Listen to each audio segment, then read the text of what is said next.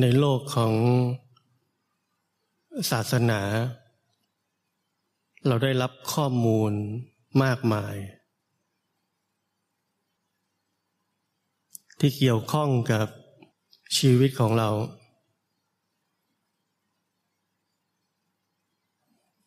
บุญบาป นรกสวรรค์ การเกิดการไม่เกิด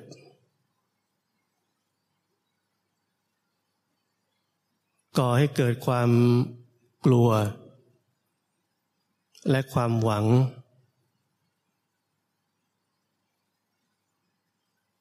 เรากลัวที่ชีวิตเราในอนาคตจะเป็นอย่างที่ผู้รู้ได้บอกเรา ได้สอนเรา และเราหวังว่าผู้รู้คนนั้นจะช่วยเรา ให้เราลอดพ้นจากความน่ากลัวของข้อมูลต่างๆ ที่ผู้รู้ผู้นั้นได้พูดออกมา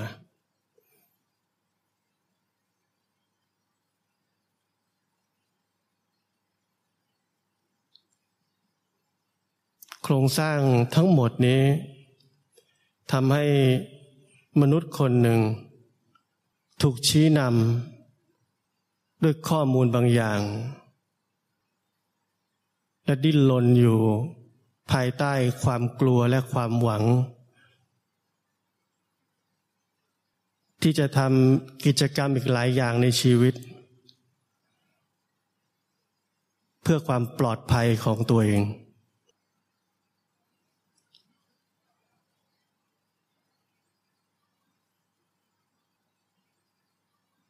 เราทำหลายอย่างตั้งแต่ทำทานรักษาศีลเจริญภาวนา และหวังว่าวันหนึ่ง เราจะพ้นทุกข์ พบบรมสุข เราทำทุกอย่างนี้โดยที่เราไม่เคยเห็นโครงสร้างของความกลัว และความหวังที่ครอบงำชีวิตของเราอยู่ทั้งชีวิต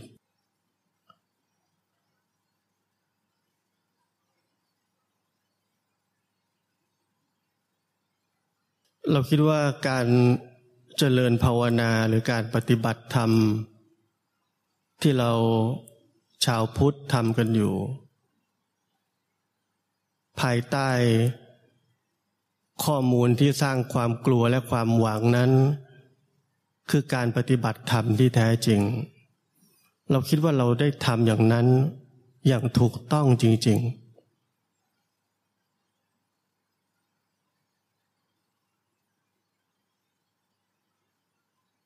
เราอยู่ภายใต้กลาของความบีบคั้นจากความกลัว และความหวังตลอดชีวิต เราไม่รู้ การที่เราไม่รู้อย่างนี้ นั่นหมายถึงว่าชีวิตของเรานั้นยังไม่เคยได้ปฏิบัติธรรมเลย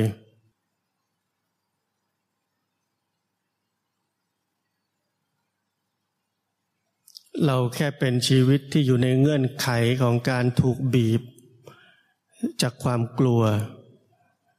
และความหวัง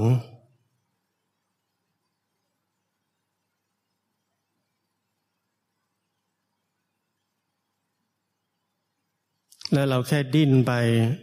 โดยไม่เห็นที่มาที่บีบคั้นให้ชีวิตเกิดความดิ้นรนแบบนั้น และความดิ้นรนนั้น ก่อเรื่องราวมากมายในชีวิต ก่อเรื่องราวได้สิบยี่สิบสามสิบสี่สิบปี หรือกระทั่งทั้งชีวิตจนตาย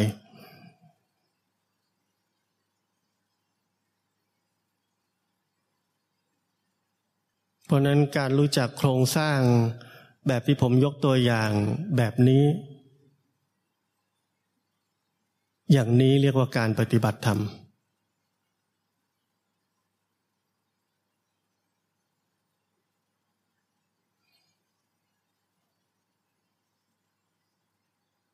ชีวิตจะเริ่มดำเนินไป ด้วยแสงสว่าง แห่งปัญญา ชีวิตจะเริ่มรู้จักความมีปัญญา ซึ่งต่างกันโดยสิ้นเชิงกับชีวิตที่เคยอยู่ภายใต้ความกลัวและความหวัง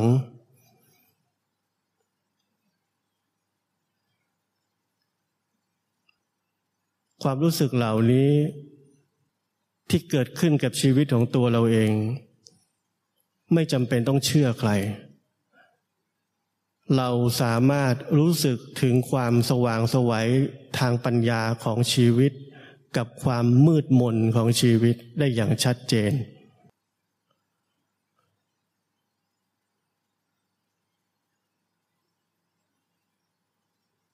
และความรู้สึกนั้น จะเป็นตัวชี้ชัดและยืนยันว่า การปฏิบัติธรรมนั้น คือความสามารถของคนคนหนึ่ง ที่จะรู้จักความเป็นทั้งหมดของตัวเอง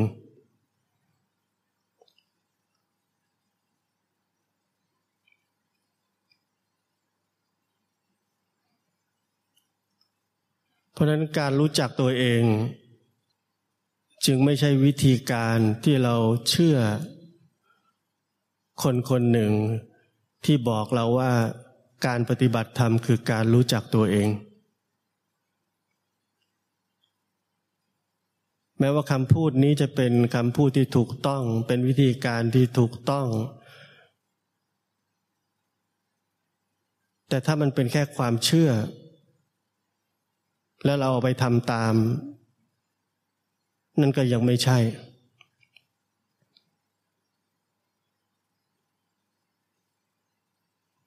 แต่ถ้าเราค้นพบแบบที่ผมบอกแบบนี้ ว่าชีวิตคือความแจ่มแจ้ง ในความเป็นทั้งหมดที่เป็นอยู่ของชีวิตนี้ ชีวิตจะไม่มีวันจะลืมการปฏิบัติธรรม การปฏิบัติธรรมได้กลายเป็นชีวิตไปแล้ว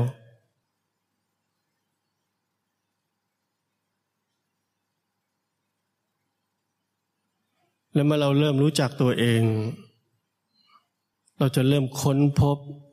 ที่มาของความสับสน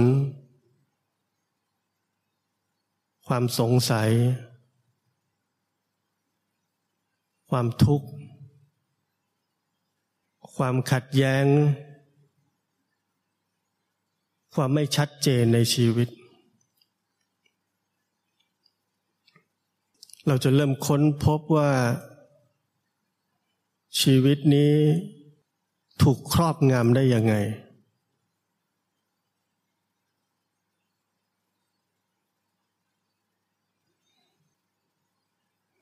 เราจะค้นพบว่าชีวิตเรานั้น อยู่ภายใต้ความเชื่อ อยู่ภายใต้อารมณ์ อยู่ภายใต้ระบบของความคิดอย่างเป็นเหตุเป็นผล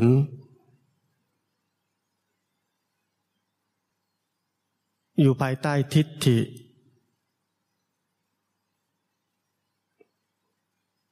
อยู่ภายใต้ความเห็นว่าอะไรควรจะเป็นยังไง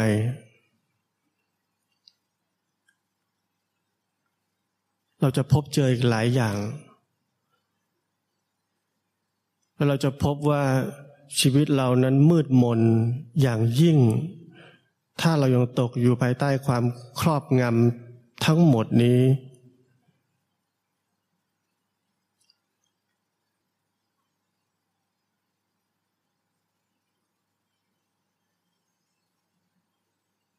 เมื่อเราเริ่มต้นที่จะรู้จักตัวเอง เราจะเริ่มลงลึก ในการลงลึกนั้น เราจะพบว่ามีข้อมูล ความรู้ ความคิด บทสรุปบางอย่าง ที่เราเคยเรียนรู้มา คุณธรรม ความดี ทุกสิ่งทุกอย่าง จะเข้ามาคอยแทรกแซง บิดเบือน การลงลึก เพื่อจะรู้จักความจริงของชีวิตนี้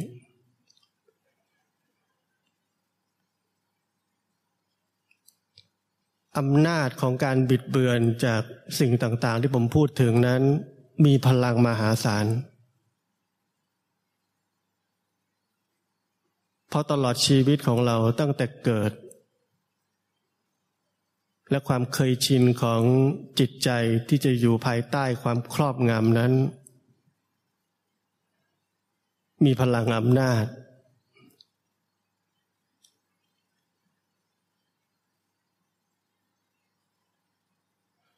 มันมีพลังอำนาจมหาศาลเพราะเบื้องหลังของมัน คืออวิชชา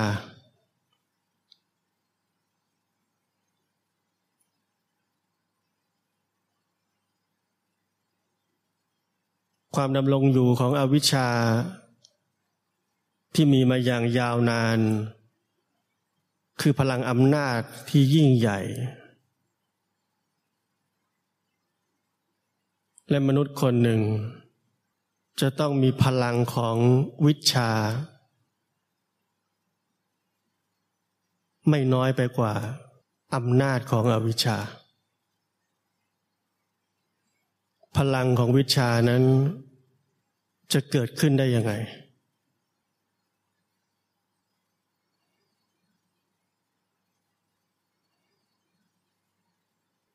พลังของวิชานั้น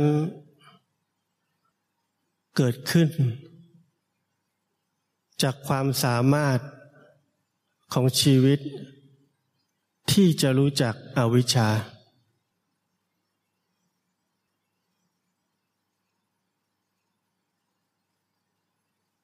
พลังของวิชาที่แท้จริงเกิดขึ้นจากการฝ่าวงล้อมของอวิชชา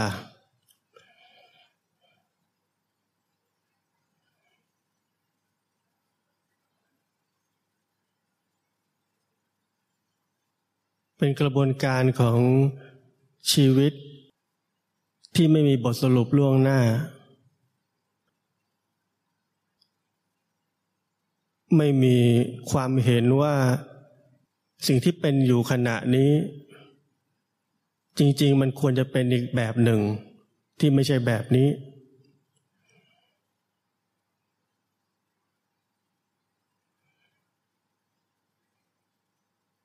ไม่มีเป้าหมาย ของการทะลุทะลวงอวิชชาทั้งหลาย เพื่อจะได้รับอะไร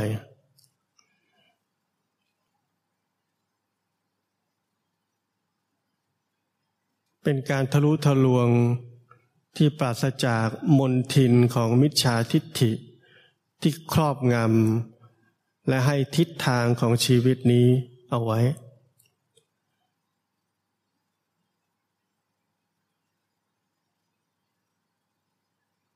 และนี่คือความสามารถของความมีชีวิตที่เป็นปัจจุบันอย่างยิ่ง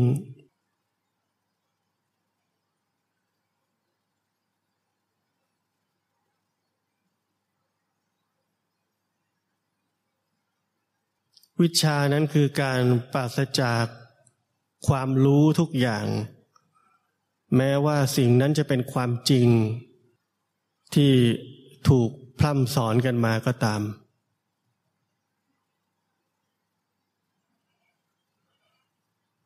ความจริงจะต้องออกจากชีวิตของเราเองเท่านั้น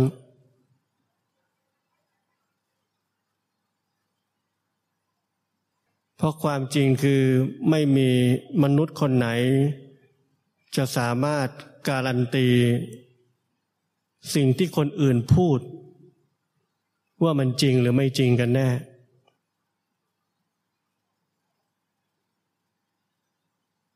ราะฉะนั้นถ้าชีวิตต้องการความจริง จะต้องใช้พลังทั้งหมดของชีวิต ในการรู้จักตัวเอง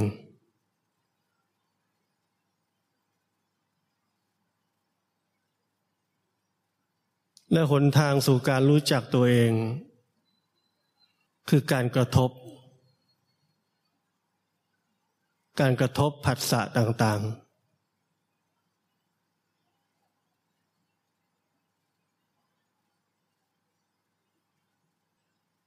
ความสัมพันธ์ทั้งหลายที่เกิดขึ้นในชีวิตของเรา นั่นคือการกระทบ ทั้งรูปธรรม ทั้งนามธรรม ทั้งทางกายภาพ ทั้งทางจิตใจ เมื่อการกระทบเกิดขึ้น บางสิ่งบางอย่างจะเกิดขึ้นในชีวิต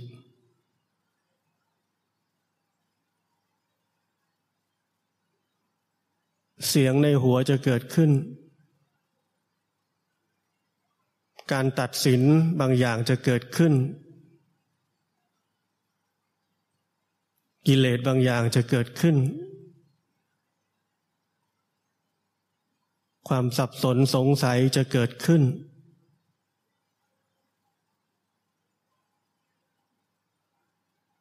การรับรู้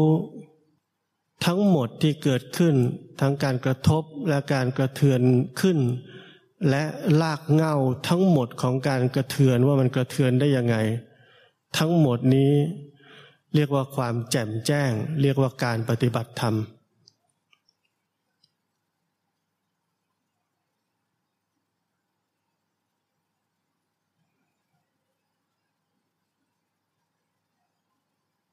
ถ้าเราลงไปในรายละเอียดของการกระเทือนนั้น เราจะพบว่ามีมิจฉาทิฏฐิหลายอย่างเกิดขึ้น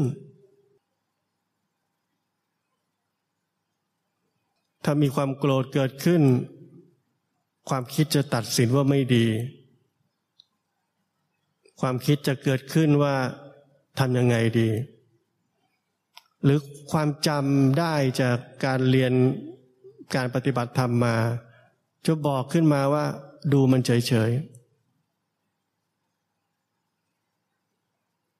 แล้วเราต้องแจ่มแจ้งที่มาของ action ที่เกิดขึ้น ในการกระเทือนนั้น ว่ามันมีที่มามาจากอะไร แบบที่ผมพูดเมื่อกี้นี้ ไม่ใช่ทำสิ่งสิ่งนั้น เพราะว่าจำได้ว่านี่คือความรู้คำสอน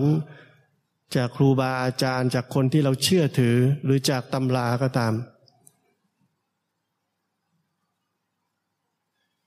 ถ้าเราไม่ทันเห็นเรื่องแบบนี้ เราจะตกอยู่ไปใต้ความครอบงำอีกครั้งหนึ่ง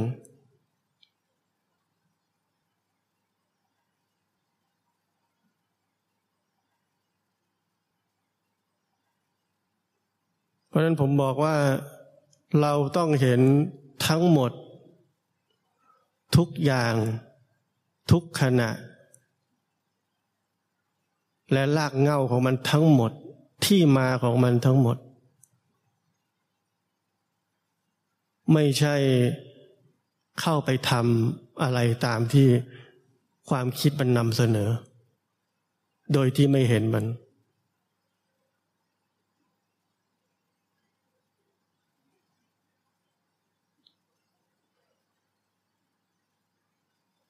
ระบบของความคิด ความรู้ บทสรุปของความจริง คือความครอบงามมันยิ่งใหญ่ของมวลมนุษยชาติ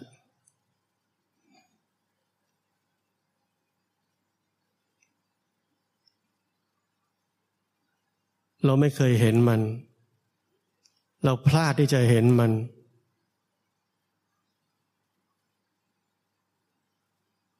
เพ ราะมันดี เพราะมันส่งผลดีต่อชีวิตของเรา และที่ผมบอกว่านี่คือพลัง อันยิ่งใหญ่ของอวิชชา การเห็นมัน เปรียบเสมือนการสูบพลังงานทั้งหมดของอวิชชา เปลี่ยนเป็นวิชา เราไม่ได้สร้างพลังงานขึ้นมาใหม่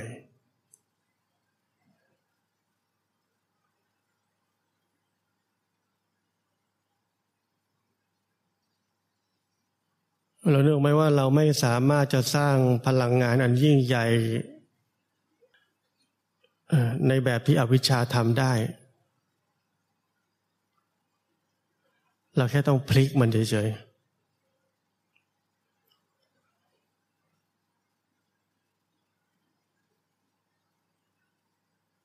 และความสามารถนี้ ไม่มีใครจะสอนให้เราได้ การปฏิบัติธรรมคือศิลปะอันยิ่งใหญ่ในการใช้ชีวิต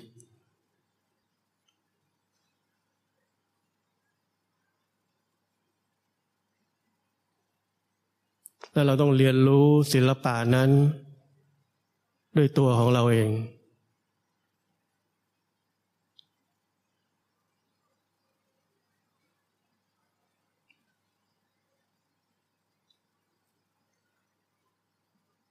และอย่าลืมว่า ชีวิตนั้นมีเพียงแค่ขณะเดียว อย่าปล่อยให้ความสืบเนื่องของการเวลา สร้างทิศทางให้กับการสะสมความสามารถบางอย่างในชีวิต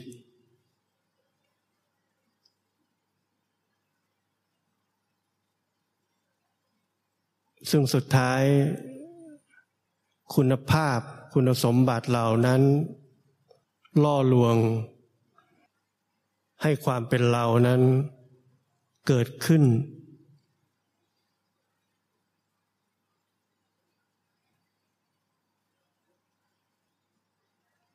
ไปลองสังเกตดูว่า ความเป็นเรานั้นเกิดขึ้น จากการที่ มีคุณลิตี้บางอย่าง คุณสมบัติบางอย่าง จากการที่เราใช้สิ่งเหล่านั้น มาไอดีนติฟายชีวิตนี้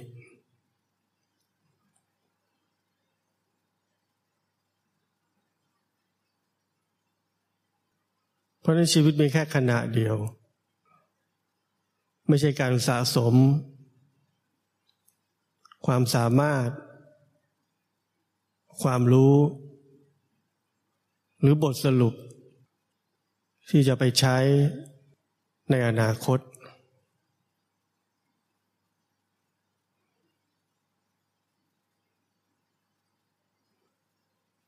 การปฏิบัติธรรมนั่นคือความใหม่เสมอของขณะนี้ การปฏิบัติธรรมไม่ใช่การคงสภาพ ของจิตใจ เช่นเราพบว่าจิตใจสงบนี่ดี ปกตินี่ดี ว่างนี่ดี แล้วคงสภาพมันเอาไว้ ในทุกวันทุกขณะ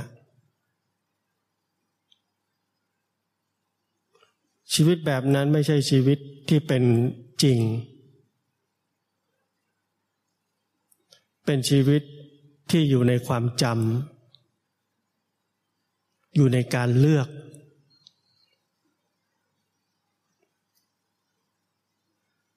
เป็นชีวิตที่เก่า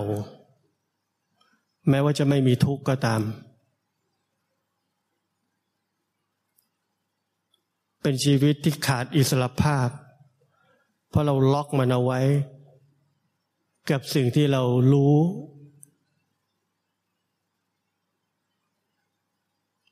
สิ่งที่เรารู้แล้ว แบบนี้ดี เอาแบบนี้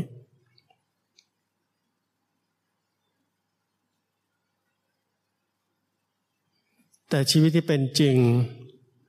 หรือชีวิตที่เป็นการปฏิบัติธรรม คือชีวิตที่ไม่รู้อะไรเลย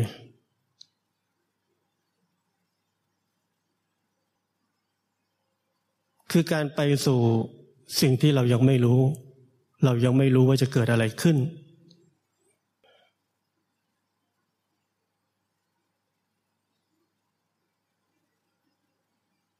ความสามารถที่จะมีชีวิตอย่างไร้เดียงสาแบบนั้น นั่นคือการปฏิบัติธรรม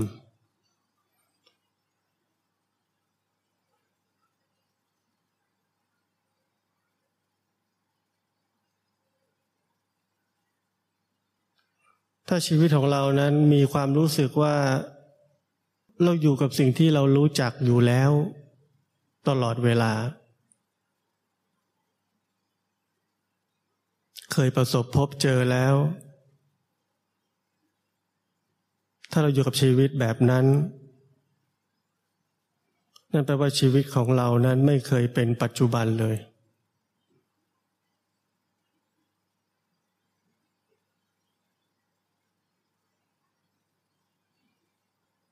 ถ้าเราไม่ทิ้งสิ่งที่เราเคยรู้แล้วทั้งหมด ในทุกขณะ ในทุกวันของชีวิต เราจะไม่มีโอกาสค้นพบ สิ่งที่เราไม่เคยรู้จักมาก่อนในชีวิตเลย